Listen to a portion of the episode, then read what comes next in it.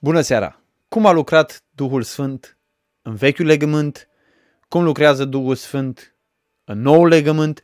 Și cum a lucrat Duhul Sfânt la trecerea dintre legăminte? Acesta este un subiect foarte vast pe care doar aș dori să-l schițez în seara aceasta. Dacă aveți întrebări, vă rog să le puneți pe subiectul acesta scurt, concis, clar, în comentarii și voi încerca să răspund la final dacă voi avea timp. Dacă nu, voi încerca să le salvez și să răspund într-un live ulterior. Fac live-ul acesta pentru că în ultimul live în care am vorbit despre uh, motivul pentru care uh, astăzi primirea Duhului Sfânt are loc uh, la nașterea din nou și totuși în fapte a avut loc la o anumită distanță. În ultimul live s-au creat poate anumite confuzii, da? Și unele persoane n-au înțeles când citam pe cineva, am reascultat live-ul respectiv și din punctul meu de vedere am fost clar, dar poate nu s-a înțeles bine platforma sau poziția teologică de pe care vorbesc. Așa că voi încerca să fac uh, un sumar încercând uh, să vă schițez care sunt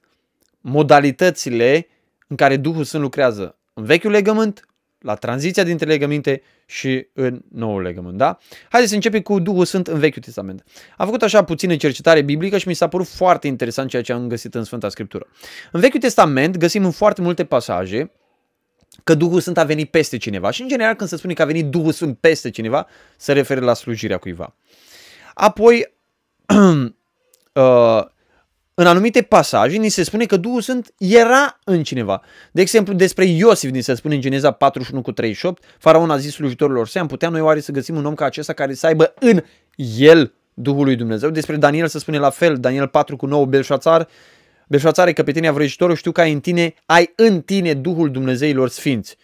Uh, apoi, în numeri 27 cu 18 se spune despre Iosua înainte ca Moise să-și fi pus mâna. Domnul a zis lui Moise, aici vorbește însuși Dumnezeu, da?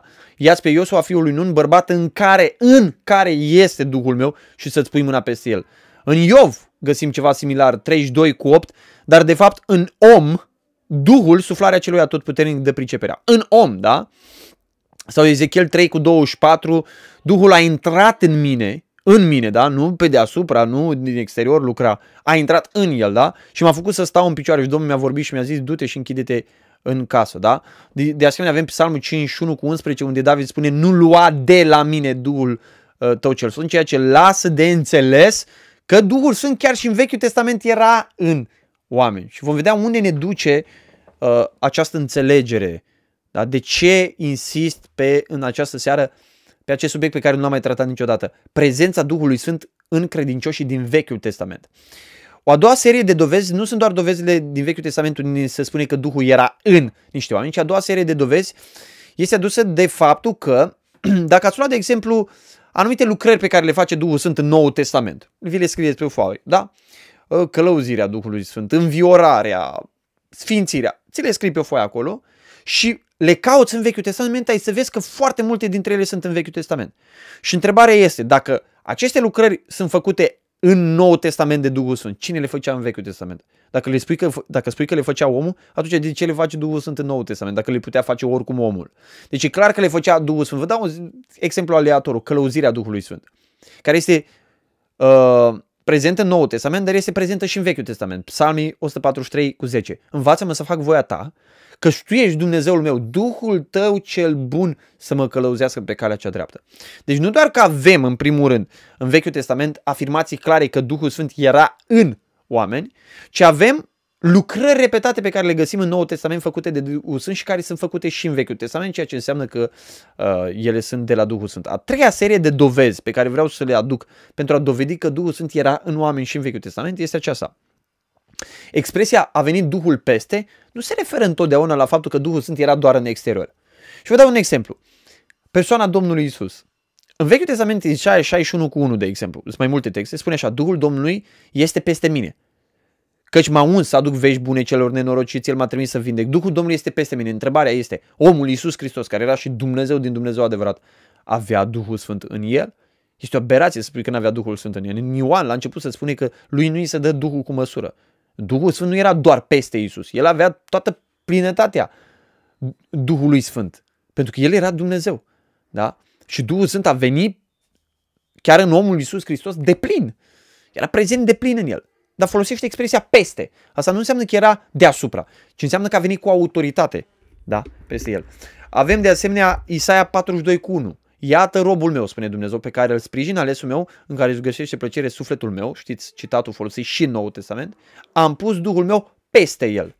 El va vesti neamurilor judecata. Deci, vedeți, am pus peste și cu autoritatea aceasta va vesti neamurilor judecate. Asta nu înseamnă că Duhul Sfânt nu era în el.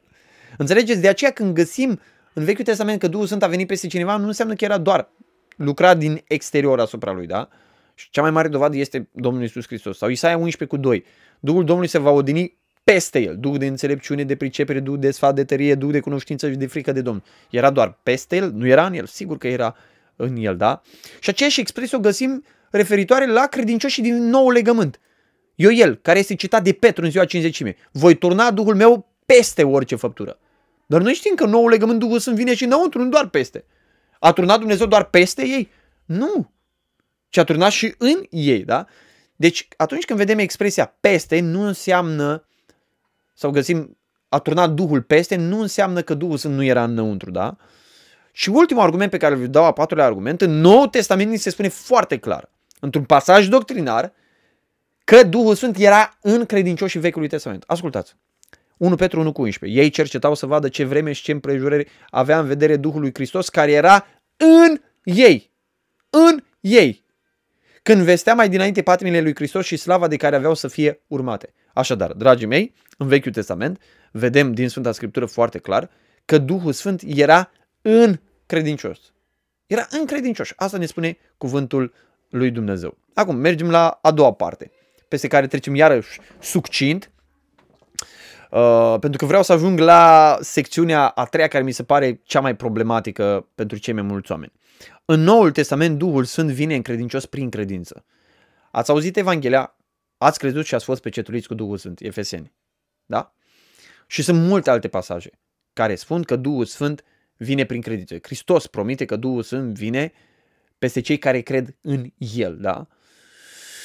Uh, deci teologia, pe scurt, a Noului Testament este că Duhul Sfânt vine să locuiască credinciosul în momentul în care credinciosul crede în Domnul Isus și Domnul Isus vine în inima lui și locuiește în inima lui prin credință.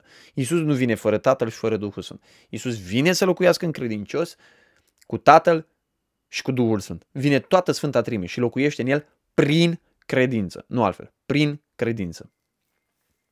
Nu vreau să insist foarte mult asupra acestui aspect, asupra primirii Duhului Sfânt în în nou legământ, deși sunt foarte multe pasaje în Sfânta Scriptură. Uh, dacă cineva este interesant, iată, voi mai cita câteva versete ca să fie uh, clar lucrul acesta. Zice, și pentru că sunteți fii, Dumnezeu ne-a trimis în inimă Duhul Fiului Său care strigă Ava, adică Tatăl. Da? Orice creștin este Fiul lui Dumnezeu. Și are Duhul Sfânt care autentifică că este Fiul lui Dumnezeu, da? Uh, sau zice Tit, capitolul 3, un pasaj despre care am mai vorbit pe acest canal de YouTube. Uh, el ne-a mântuit prin spălarea nașterii din nou, prin înnoirea făcută de Duhul Sfânt pe care l-a vărsat din belșug peste noi. Vezi, Duhul i-a înnoit și s-a vărsat din belșug peste ei. Da? Domnul Iisus zice, Ioan 7 cu 39, spunea cuvintele acestea despre Duhul pe care aveau să-l primească cei ce vor crede în El. Cei ce vor crede în El. Efeseni 1 cu 13 l-am citit deja, Galaten 3 cu 2, iată numai ce voi să știu de la voi. Prin faptele legii ați primit voi Duhul, ori prin auzirea credinței. Au primit Duhul prin auzirea credinței. Galaten 3 cu 14. Binecuvântarea vestitului Avram să, fie, să vină peste neamuri în Iisus Hristos, așa că prin credință noi să primim Duhul făgăduit. Da? Uh, uh, dacă nu are cineva Duhul lui Hristos, nu este a lui. Romani 8 cu 9. Deci nu poți fi creștin fără Duhul Sfânt. Nu ești a lui. Nu ești a lui. Așadar, asta este învățătura din Nou Testament. Duhul Sfânt se primește la nașterea din nou. Din punctul ăsta de vedere, locuirea Duhului Sfânt în Noul Testament și în Vechiul Testament sunt asemănătoare. Par să fie asemănătoare, da? Există vreo diferență sau nu există vreo diferență?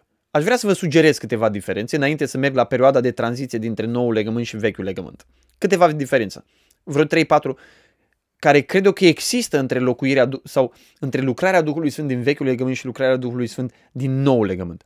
În primul rând, în nou legământ, toți membrii noului legământ au Duhul Sfânt. În Vechiul Testament nu toți membrii care erau în Vechiul Legământ aveau Duhul Sfânt.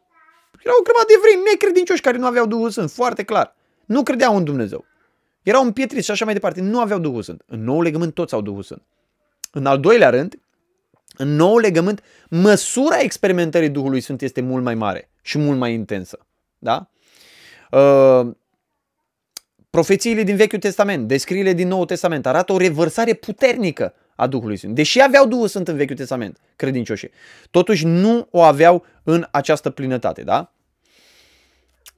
Uh, al treilea lucru, poate cel mai important aspect și cea mai importantă diferență dintre nou legământ și vechiul legământ este faptul că Duhul Sfânt vine, vine corporativ în noul legământ. Asta e botezul cu Duhul Sfânt. Am fost botezați toți în același trup, fie iudei, fie greci, fie rob, fie slobos, da? Ceea ce în Vechiul Testament nu era. Nu venea peste toți, da? Uh, Moise și exprimă dezideratul ăsta la un moment dat, zice, eu aș dori ca Duhul Sfânt să vină peste toți când au auzit pe cineva predicând, uh, profețind în tabăr, da? Și uh, o a patra diferență este că noul legământ vedem oferită prin Duhul Sfânt o plinătate de binecuvântări despre care nu citim în Vechiul Testament. Așadar, primirea Duhului Sfânt în Noul Testament este diferită calitativ de Vechiul Legământ, da? Datorită bogăției de binecuvântări date prin Duhul Sfânt care a fost păstrată pentru Noul Legământ, da? Voi lua o scurtă pauză, uh, probabil în timpul ăsta vor intra și alte persoane și voi reveni apoi uh, pentru a discuta cel mai important aspect, perioada de tranziție. Cum a lucrat Duhul Sfânt în perioada de tranziție. Ajungem la această uh, perioadă problematică din istorie, la trecerea dintre vechiul legământ și noul legământ. Sunt câteva categorii de persoane care au trecut de la vechiul legământ la noul legământ și care experimentează într-un mod ciudat Duhul Sfânt. Și voi vorbi despre perioada aceasta. Vă spun de ce perioada aceasta este înțeleasă greșit și este problematică. În primul rând, Cartea Faptelor Apostol care descrie trecerea de la vechiul legământ la noul legământ este o carte cu evenimente istorice, deci evenimente trecute. Da? De exemplu, dumneavoastră citiți acolo uh, faptul că Domnul Iisus le-a spus să stea în Ierusalim să aștepte făgăduința. Le-a spus ucenicilor să aștepte făgăduința în Ierusalim, nu mie. Și foarte clar lucrul ăsta. Citim că ei stăteau în camera de sus și se rugau. Ei făceau lucrul ăsta, nu eu. Ei, sunt niște evenimente istorice, ca și cum ai citi un ziar. În sensul că el descrie evenimente istorice. Biblia nu e un ziar, de mă acuzați de lucruri aiurea. Doar spun că este o narațiune care povestește, istorisește ceva ce s-a întâmplat deja în trecut. Uh, ucenicii lui Ioan au primit Duhul Sfânt când Pavel și-a pus mâinile peste ei. Zic unii, vezi, trebuie să-și pună cineva mâinile peste mine. Nu, descrie un eveniment în care Pavel și-a pus mâinile peste cineva. Nu spune că trebuie să-și pună cineva mâinile peste tine. Nu spune asta. Descrie ce s-a întâmplat acum 2000 de ani acolo. Sau, la Samariteni a venit Petru cu Ioan după o perioadă de timp, după ce Filip prea predicat Evanghelia și au crezut. Și abia după o perioadă de timp au primit Duhul Sfânt, când Petru și Ioan s-au rugat pentru ei ca să primească Duhul Sfânt. Deci și la mine trebuie să vină cineva să roage pentru mine să-și pună mâinile ca să primească Duhul Sfânt. Nu! Tu nu ești samaritean. Deci descrie un eveniment istoric din ceea ce s-a întâmplat cu samaritenii. Trebuie să înțelegem, este o carte istorică. Sau zice, fiecare din voi să fie botezat, apoi veți primi darul Sfântului Duh. Cui spune asta? Evreilor care ascultau predica în ziua 50 sunt lucruri care ni se potrivesc nouă, sigur, dar trebuie să fii foarte atent în această privință. Pentru că nu toate ni se potrivesc. De ce? Este o carte istorică. În al doilea rând, este o carte narrativă, nu doctrinară. Ea conține doctrină, dar nu este doctrinară în primul rând, ci este narrativă. Galateni, Efeseni, Filipeni, Coloseni și așa mai departe. Îs cărți doctrinare în care ni se prezintă doctrina și despre Duhul Sfânt și despre... Da, nu știu din ce privință s-a întrerupt puțin live, o am revenit. În al treilea rând, faptele apostolilor descrie o perioadă de întemeiere a bisericii apostolice. În perioada aceea de câțiva zeci de ani, nu știu câți ani, s-a pus temelia bisericii apostolice a Domnului Isus Hristos. Oamenii aceștia scriau doctrină, oamenii aceștia călătoreau în Imperiul Roman. Pentru prima dată să formau biserici locale ale Domnului Isus Hristos. Este o perioadă unică din istorie. Unică. Absolut unică. Nu ne potrivim acolo, da? Și trebuie să ținem cont că mulți oameni în faptele apostolilor sunt credincioși, dar e vechiului legământ. Sunt foarte multe persoane și chiar recent am discutat cu un prieten păstor din Statele Unite care era confuz despre ceea ce am spus în ultimul live. Și aici aș vrea să lămuresc, poate mult mai multe persoane au uh, rămas confuze. Dragii mei, Gândiți-vă la ucenici, în ce situație ciudată se aflau. Erau credincioși ai vechiul legământ. Hristos murise. Vă întreb, când a murit Hristos și nu înviase, ce erau ei? Erau în vechiul legământ sau în nou legământ? Hristos nu înviase, nu ratificase lucrarea mântuirii. Bun, Hristos a murit și a înviat. Hristos nu s-a înălțat la cerul, n-a primit promisiunea Duhului Sfânt, nu s-a pus la dreapta Tatălui, n-a fost pus în poziție de autoritate uh, de plină. Era în temea nou legământ? Era în vigoare? Ciudat, nu? Hristos s-a înălțat la dreapta Tatălui. Încă n-a coborât Duhul Sfânt. Durează câteva zile. Este nou legământ intrat în vigoare? Nimeni nu predică Evanghelia în perioada asta. Uh, nimeni nu mărturisește de Domnul Iisus, le interzice să ducă să spună ceva. Și se pare ciudat? Erau ei nou legământ sau nu erau un nou legământ? Poate cineva să fie un slujitor al noului legământ conform 2 Corinteni 3 fără Duhul Sfânt, care nu coborâse încă? Iisus era înălțat, dar Duhul Sfânt a coborât. Vedeți dumneavoastră, este o perioadă foarte ciudată. Noi nu ne găsim în perioada aceea. A fost o perioadă unică din istorie, când s-a făcut tranziția de la vechiul legământ către noul legământ. Da. Iar ucenicii prin această perioadă de tranziție. Și nu doar ucenicii. Gândiți-vă la Corneliu, care era un prozelit, era un om temător de Dumnezeu, care credea în Jehova, în Dumnezeul lui Israel, care își trăia religia uh, evreiască așa cum o înțelegea el și cum o trăiau prozeliții. Dar el nu cunoștea noutățile care au avut loc. Nu știa despre ele. El trăia în vechiul legământ. Noul legământ era în vigoare. Dar el trăia în vechiul legământ. Era o categorie de oameni care trăiau în vechiul legământ. Deci nu faceți confuzie cu privire la ce spun eu. Corneliu trăia în perioada noului legământ. Era în vigoare noul legământ. Dar el nu era intrat în noul legământ. De ce? Pentru că nu auzise Evanghelia. Era ca un evreu obișnuit. De ce apostolii țin ca să facă călătorii misionare și să și de, de fiecare dată când ajungeau într-un loc, căutau întâi pe evrei. Intrau întâi în sinagogă, predicau întâi evreilor. De ce? Pentru că oamenii ăștia încă trăiau un vechiul legământ, deși noul legământ era inaugurat. Dar ei nu știau despre lucrul acesta. Da? Și ceea ce li se întâmpla era un fel de actualizare. Unii dintre ei care erau credincioși adevărați, născuți din nou ai vechiului legământ, trebuiau să ajungă la credința în Domnul Isus Hristos, în jertfa lui ispășitoare, despre care mulți dintre ei nu știau absolut nimic. Da? Deci este o perioadă unică din istorie. Oameni care erau, trăiau în realitățile vechiului legământ, deși noul legământ era în vigoare, da? Și toți trebuiau aduși în plinătatea noului legământ. Uh, cred că acum am lămurit lucrul acesta, da? Am lămurit lucrul ăsta. Am lămurit mai multe confuzii care s-au ridicat, s-au ridicat poate în mintea unora. Și anume, 1. Toți credincioșii adevărați din vechiul legământ aveau Duhul Sfânt în ei într-o anumită măsură și manieră într-o anumită intensitate, da? Acum, toți credincioșii adevărați din vechiul legământ aveau nașterea din nou, erau născuți din nou, da? Deci aveau nașterea, erau născuți din nou și aveau Duhul Sfânt. Toți credincioșii din Nou Testament, adevărați, sunt născuți din nou și au Duhul Sfânt prezent în ei. Și ajungem la problemă, la niște cazuri problematice, despre care am vorbit până acum. Grupurile acestea de persoane din perioada de tranziție Iau un caz. Samaritenii.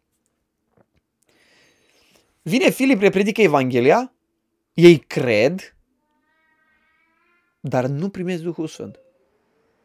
Și conform cu ceea ce am spus până acum, cineva ar putea să zică, bă, ăștia mai rău decât aia din Vechiul Testament, după teoria ta. Pentru că spui că ei n-au primit Duhul Sfânt. Stați puțin. Uh, pentru că zici, uh, zic eu, zice Biblia, zice și dumneavoastră, poate, ei au primit Duhul Sfânt, așa spune Biblia. Când a venit Petru cu Ioan și au pus mâine peste ei și s-au rugat ca să primească Duhul Sfânt. Deci întreabă unii, cum au putut ăștia să creadă fără Duhul Sfânt? Pentru că Biblia spune că au primit Duhul Sfânt abia când au venit Petru și Ioan. Iată care este soluția din punctul meu de vedere. Soluția este următoarea. Când uh, Filip le-a predicat Evanghelia și ei au crezut în Domnul Isus Hristos. Ei au fost născuți din nou prin Duhul Sfânt. Duhul Sfânt a fost prezent în lume în toată istoria omenirii. Una dintre primele apariții este în uh, Geneza 6, unde spune Dumnezeu, Duhul, nu, Duhul meu nu va locui pururea în om. Vedeți, Duhul Sfânt era înainte. Duhul Sfânt înainte de, de a crea Dumnezeu lumea putea deasupra apelor. Duhul Sfânt a fost activ în lume, a fost activ în creație. Când s-a, când a fost creat omul, Duhul Sfânt a lucrat în oameni. Duhul Sfânt a fost activ întotdeauna. Deci când Biblia spune că Duhul nu se coborâse încă pe, peste ei, nu înseamnă că ei nu au avut parte de niciun fel de lucrare a Duhului Sfânt în nicio manieră și în nicio măsură. Nu, ei au avut parte de lucrarea Duhului Sfânt, dragii mei. Ei au avut parte de lucrarea Duhului Sfânt, dar n-au avut parte de lucrarea Duhului Sfânt în maniera noului legământ. De aceea când spune că nu se coborâse Duhul peste niciunul dintre ei, Biblia nu spune că n-a lucrat Duhul Sfânt deloc în viața lor. Pentru că spune Pavel în Corinteni, nimeni nu poate să spună Isus este Domnul decât prin Duhul Sfânt. Vă întreb, samaritenii cum au spus Isus este Domnul? Cum au putut ei să creadă că în credința este un dar al lui Dumnezeu fără Duhul Sfânt? Clar că au crezut prin puterea Duhului Sfânt. Clar că și lor li s-a dat darul credinții prin Duhul Sfânt. Clar că au fost născuți din nou prin Duhul Sfânt. Clar că aveau în sensul acesta Duhul Sfânt. Au primit Duhul Sfânt în sensul vechiului legământ. Sunt 100% sigur de lucrul acesta.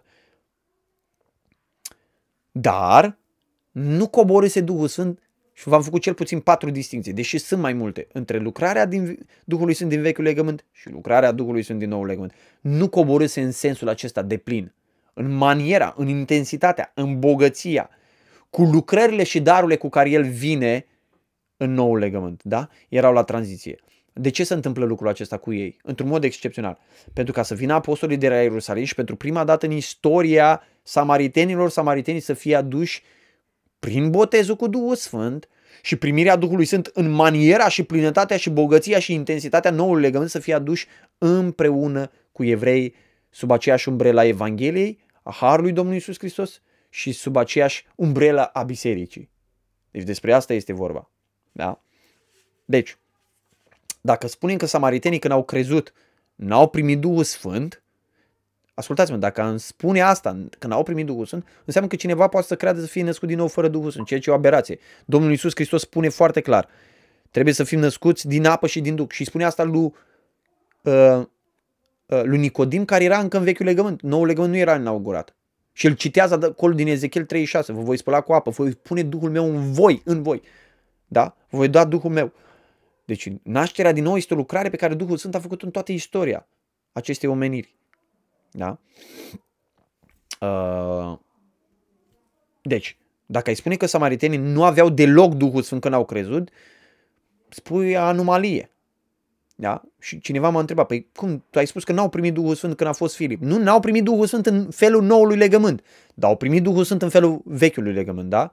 Așa cum experimentau, experimentau toți, da?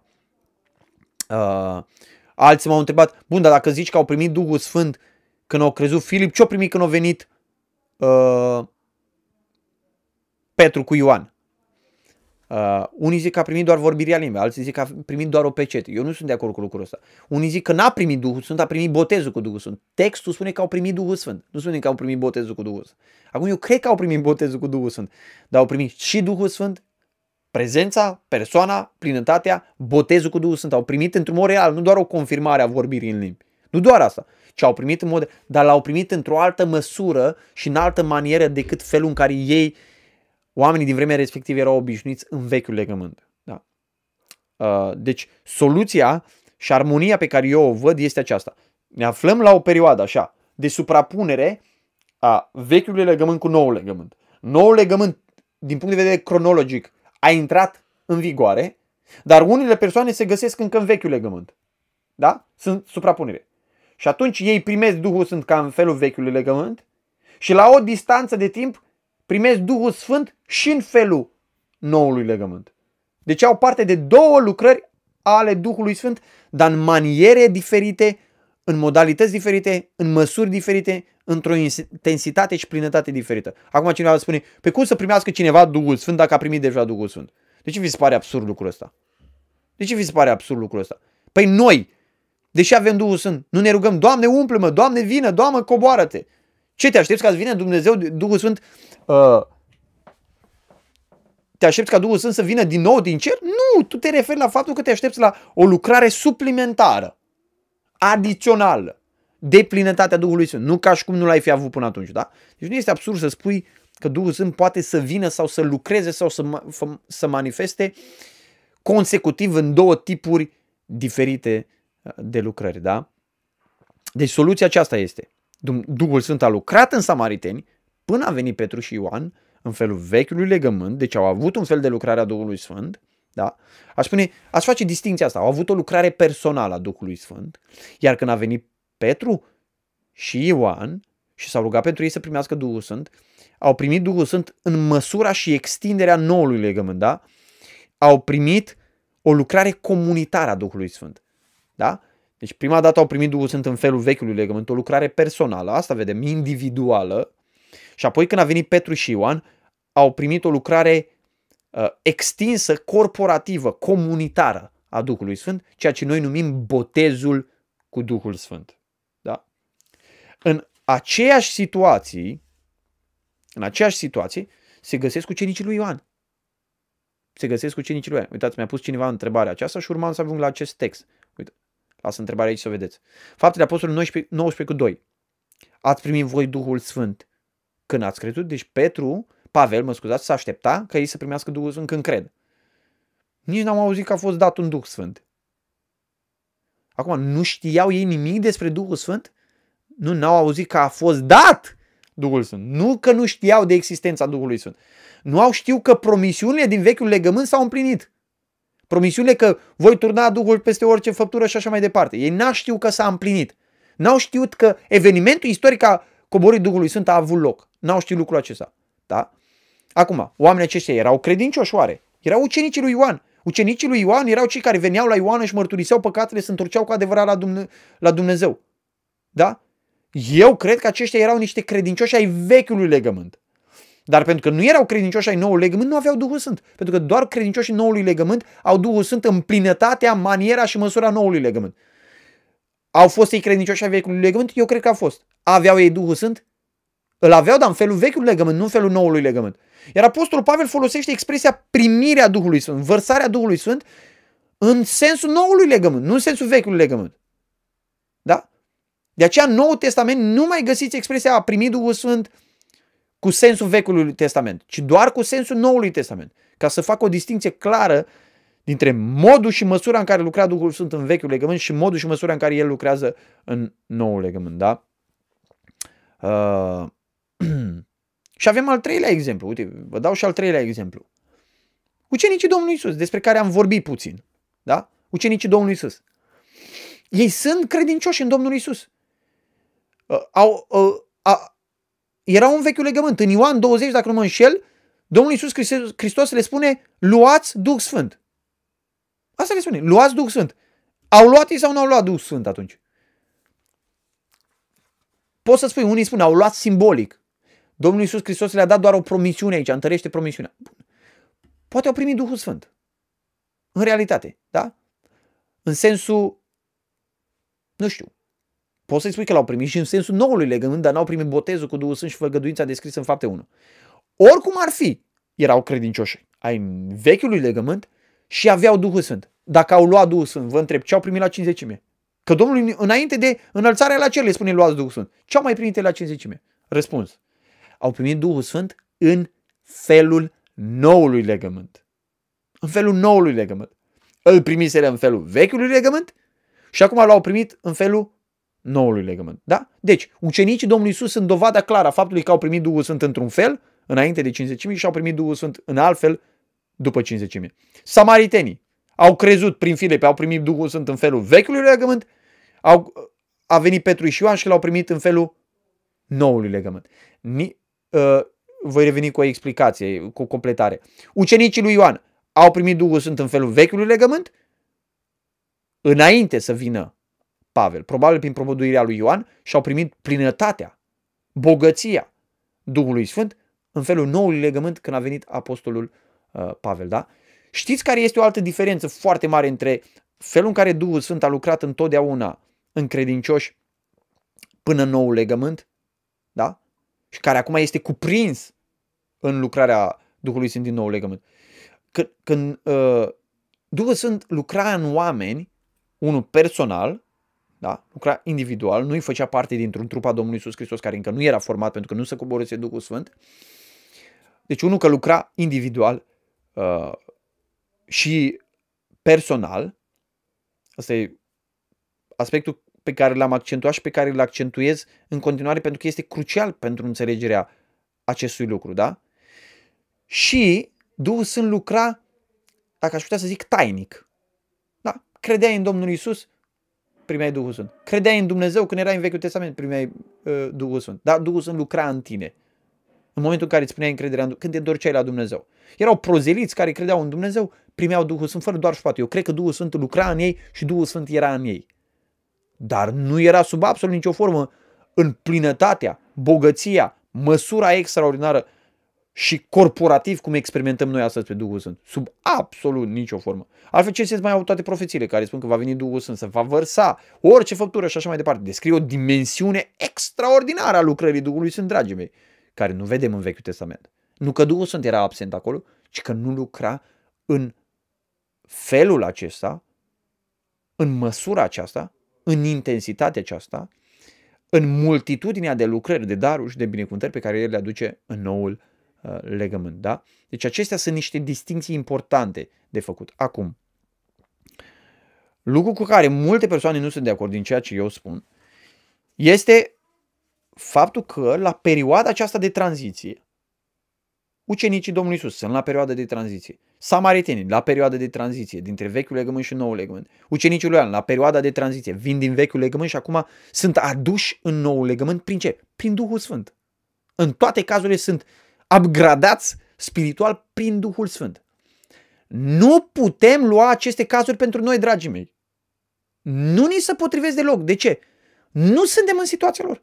Noi nu suntem ucenicii Domnului Isus care am primit Duhul Sfânt în felul vechiului legământ și acum îl primim în, în felul noului legământ. Nu suntem samariteni care când am crezut am primit Duhul Sfânt în felul vechiului legământ și acum îl primim în felul noului legământ. Nu suntem în situația aceea. Toate situațiile acelea au fost excepționale, au fost excepționale fie pentru că oamenii veneau din vechiul legământ și nu aveau cum să-l fi primit pe Duhul Sfânt în felul noului legământ. Cum puteau ucenicii să primească botezul cu Duhul Sfânt? dacă el nu, să, nu venise încă în maniera noului legământ. N-avea cum, era imposibil. Deci nu te potrivești deloc cu ei. Cum puteau ucenicii lui Ioan să primească Duhul Sfânt în maniera noului legământ, când ei erau un vechiul legământ? Erau ucenicii lui Ioan. Erau ucenicii lui Ioan. Ioan a fost în felul vechiul legământ. A lucrat în felul vechiul legământ. A fost ultimul profet al felului vechiul legământ. Cum putea ei să primească botezul cu Duhul Sfânt? Absolut, n-aveau cum. Da? N-aveau cum. Și au primit toate categoriile acestea. Apostolii, Uh, Corneliu și casa lui, prozeliți, samaritenii și ucenicii lui Ioan, toate grupurile acestea diferite de oameni le-au primit, au primit binecuvântarea botezului cu Duhul Sfânt sub autoritatea, lucrarea, misiunea apostolilor. Pentru că Dumnezeu le-a dat lor cheile ca să deschidă împărăția lui Dumnezeu și să intre toate grupurile acestea de oameni prin botezul cu Duhul Sfânt în biserica, în trupul Domnului nostru Isus Hristos. Deci despre asta este vorba. Eu cred că am făcut lucrurile, sper, cred, că le-am clarificat. Acum poate în mintea unora au fost anumite confuzii uh, data trecută și sper că acum sunt clare. Da? Sper că sunt clare și concluziile sunt acestea. Da, ucenicii aveau Duhul Sfânt înainte să coboare Duhul Sfânt, în felul vechiului legământ. Samaritenii aveau Duhul Sfânt când au crezut în Domnul Isus prin Filip, dar nu l-aveau în felul noului legământ. L-au primit în, în felul vechiului legământ, botezul cu Duhul Sfânt când a venit Petru și Ioan. Uh, cred că și Corneliu cu casa lui erau oameni credincioși în felul vechiului legământ. Trăiau religia lui Israel în, vechiul, în felul vechiului legământ. Au primit Duhul Sfânt când a venit Petru. Uh, casa lui Corneliu. Corneliu și casa lui, da? Uh, ucenicii lui Ioan la fel, când a venit Pavel. Erau credincioși, dar nu erau în felul noului legământ, da? De aceea ei primesc Duhul Sfânt doar când vine Apostolul Pavel și le dă toată revelația cuvântului Dumnezeu și anunță că uh, a venit Duhul Sfânt. Nu la voia întâmplării îi întreabă asta. Azi nu are niciun sens să întrebi pe cineva care a crezut în Domnul Iisus dacă a primit Duhul Sfânt. Nu are niciun sens. Pentru că nu vine din vechiul legământ. Da? Ca să spui, ascultați-mă, este foarte grav. Să spui că astăzi cineva crede în Domnul Iisus și nu are Duhul Sfânt, înseamnă să-l cobori la un nivel mai jos decât în vechiul legământ. Înseamnă că mai slab decât David, decât Iosif, decât Daniel, decât toți sfinții vechiului legământ, care aveau Duhul Sfânt în ei în ei. Ca să spui că cineva, un credincios astăzi care a crezut în Domnul Isus și are, a fost născut din nou, e convertit cu adevărat, să spui că nu a primit Duhul Sfânt, înseamnă să-l înseamnă să distrugi însăși toate binecuvântările și promisiunile noului legământ. Să faci o harcea parcea cu Biblia. Și știți ce? Știți de ce să ajunge la teologia aceasta? Doar din trei texte din Biblie. Și foarte interesant că oamenii aceștia poți să le dai sute de versete din Biblie. pe ei nu-i lămurește. Ei se țin de astea trei, trei texte. Și distrug toate textele clare din Biblie care arată că Duhul Sfânt se primește prin credință în perioada aceasta a Harului, după ce s-a finalizat vechiul legământ. Uh, pe ei nu-i convingi. Ei vor să stea cu acele trei texte excepționale care fac parte dintr-o perioadă de tranziție, au de face cu niște cazuri speciale și vin dintr-o perioadă, dintr-o, sunt uh, extrase dintr-o carte narrativă, nu doctrinară. Dacă aveți întrebări, vă rog să le puneți în comentarii, voi încerca să răspund imediat la ele. Acum, vă întreb, poate vă întrebați, domnule, de ce e perioada asta de tranziție? Este perioada de tranziție pentru că sunt oameni care au trăit ca și credincioși ai vechiului legământ. De asta este perioada asta de tranziție. Da? Uh, și perioada asta de tranziție ține aproximativ o generație, pentru că Domnul Iisus Hristos spune, nu va trece generația aceasta și nu va rămâne piatră pe piatră aici. Desfințarea oficială a vechiului legământ a avut loc când a fost desacralizat templu, a fost dărâmat Ierusalimul, nu a rămas acolo piatră pe piatră. Atunci s-a încheiat totul. Dar până acolo au existat anumite cazuri excepționale de oameni care au experimentat pe Duhul Sfânt într-un mod, aș putea să zic, special, unic, excepțional. Excepțional. Uh, mă întreabă Daniel Pop dacă Melchisedec, Ietro aveau Duhul Sfânt. Eu cred că aveau Duhul Sfânt. Fără doar și poate că aveau Duhul Sfânt. Avram, toți ceilalți, toți prorocii aveau Duhul Sfânt. Uh, mă bazez pe lucrul, uh, mă bazez uh, pe pasajul din Petru pe care l-am citit, pe, despre care v-am spus deja la început, dar poate nu ați fost toți de la început, care spune despre Duhul Sfânt care era în ei. Iată, 1 Petru 1 cu 11. Ei cercetau să vadă ce vreme și ce împrejurări avea în vedere Duhul lui Hristos care era în ei când vestea mai dinainte patimile lui Hristos și slava de care aveau să fie urmate. Da? Asta, uh, asta cred că e valabil cu privire la toți credincioșii Vechiului Testament. Ei aveau Duhul Sfânt în ei. Asta ne spune versetul acesta. Asta ne spune Petru într-un pasaj doctrinar despre oamenii aceștia din Vechiul uh, Testament. Da? Așadar, confuzia unora la ultimul meu live a fost că eu am spus că samaritenii n-au primit Duhul Sfânt. Și așa este, n-au primit Duhul Sfânt. Ucenicii n-au primit Duhul Sfânt până nu a venit cinzecimea. Și așa este. Ucenicii lui Ioan n-au primit Duhul Sfânt până a venit Pavel. Dar eu m-am referit și mă refer în continuare la primirea Duhului Sfânt în felul, în bogăția, în maniera, în plinătatea noului legământ. Eu nu mă refer la faptul că nu aveau deloc Duhul Sfânt. Și unii mi-au zis, băi, ce fel de calvinist ești tu dacă tu spui că cineva poate fi născut din nou fără să aibă Duhul Sfânt. Din nou, eu nu m-am referit și nu mă refer niciodată la faptul că ei n-ar fi avut Duhul Sfânt deloc. Îl aveau, nu în felul noului legământ. De ce? Pentru că erau la perioada de tranziție. Din nou, cineva a fost oripilat și a spus, păi cum mă spui tu că Duhul Sfânt coborâse la cinzecime și samaritenii uh, samaritenii au fost născuți din nou fără Duhul Sfânt. Și că ei erau în vechiul legământ. Când e clar că noul legământ era inaugurat. Da, noul legământ era inaugurat, dar nu toate persoanele erau intrate în el. Unele persoane erau în vechiul legământ.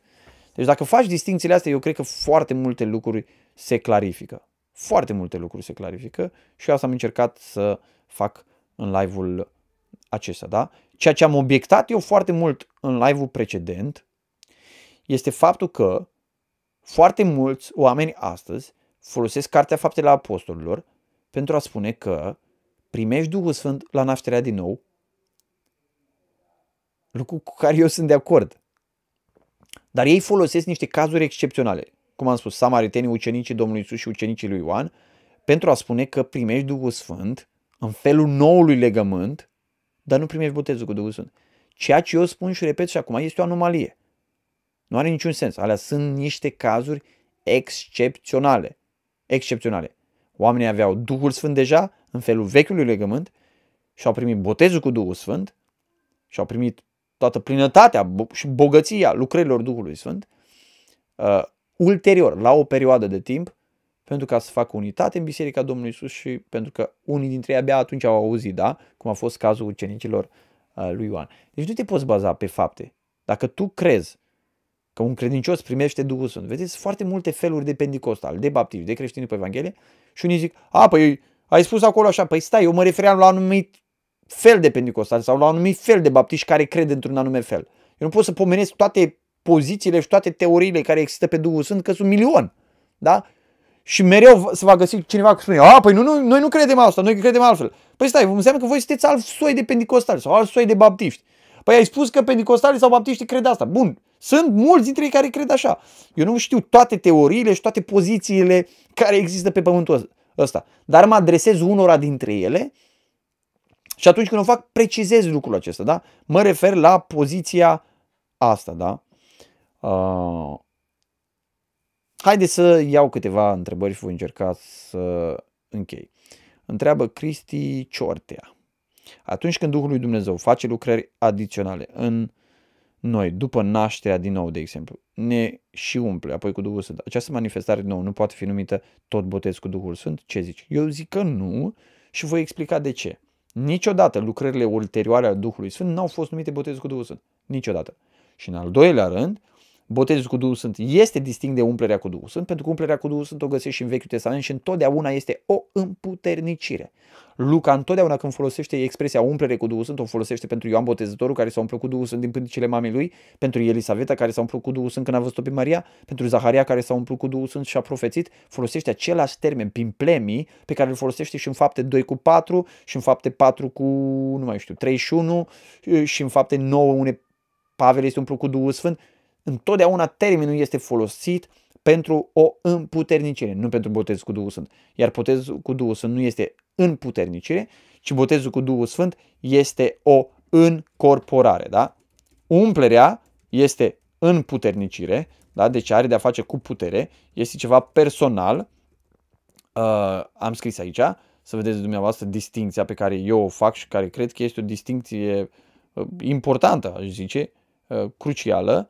Iar botezul cu Duhul este o încorporare. Da? Încorporare. Nu primești putere, ci este o încorporare în trupul Domnului Isus Hristos și este ceva comunitor. Iată distinția pe care eu o fac. Am, v-am scris aici în uh, comentariu, uh, puteți vedea jos, uh, care este distinția pe care eu o fac și cred că este o distinție biblică. Da?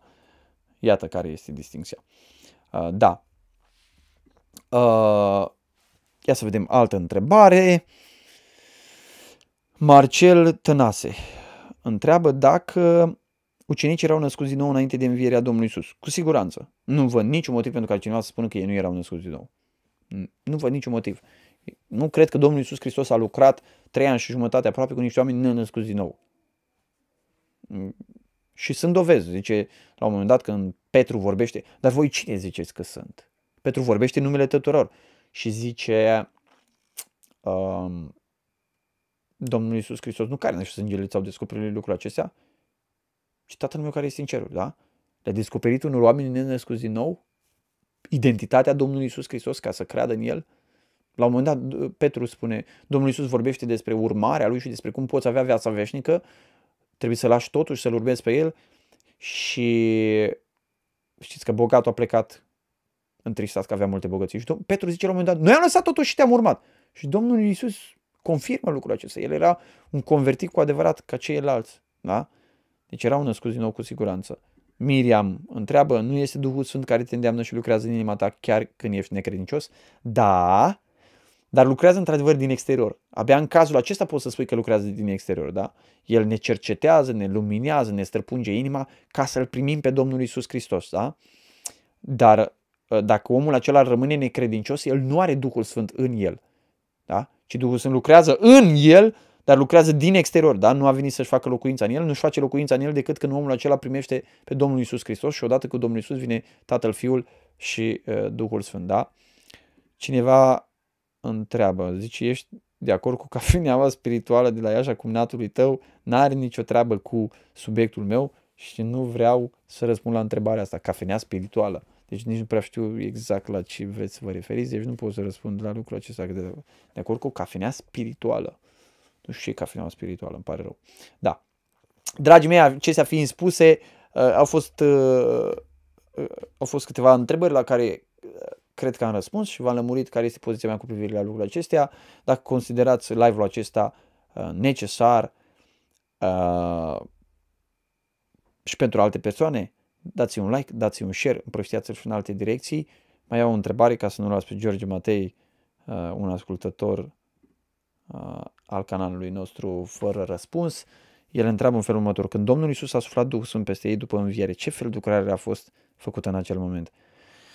George, eu nu sunt lămurit și voi spune deschis lucrul acesta, nu sunt lămurit cu privire la lucrul acesta, deci nu sunt lămurit.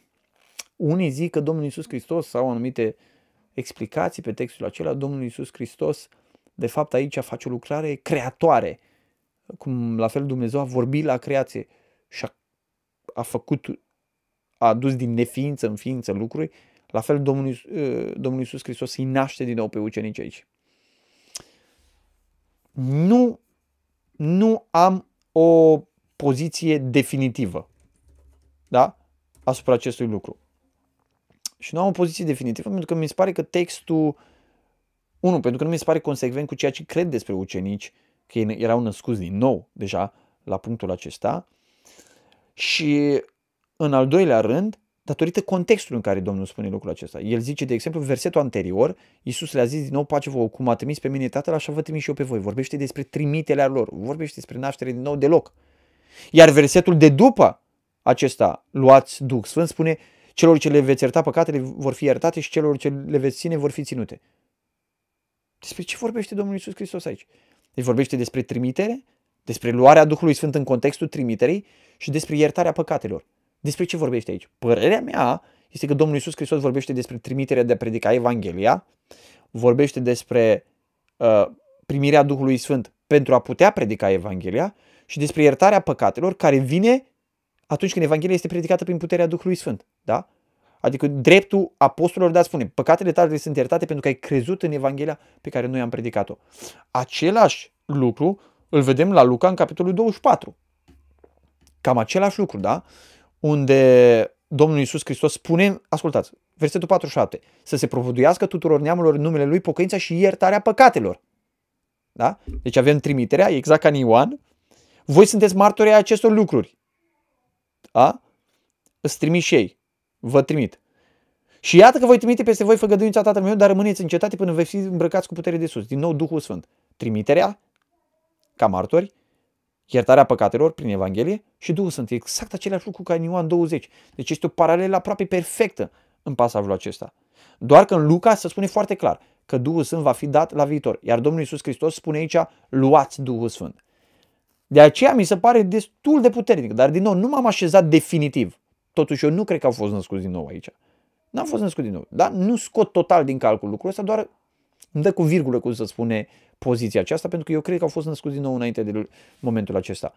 Uh, deci eu cred mai degrabă că este vorba despre o promisiune. Unele persoane zic că este vorba despre o promisiune pe care Domnul o întărește, alte persoane spun că este vorba despre nașterea lor din nou, ceea ce eu nu prea cred, Alte persoane spun că este vorba despre o umplere cu Duhul Sfânt. Acum, nu văd pentru ce au fost umpluți cu Duhul Sfânt, că ei oricum n-au făcut nicio lucrare până s-a coborât Duhul Sfânt în ziua 50.000. Domnul i-a zis să stea acolo și să aștepte până vine uh, Duhul Sfânt, da?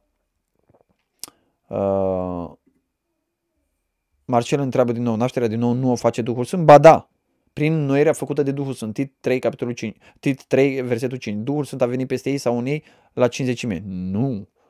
Duhul Sfânt a venit în ei și peste ei la 50 în felul noului legământ, dar ei au fost născuți din nou, da? Eu mă gândesc că nașterea din nou face Duhul Sfânt. Total de acord.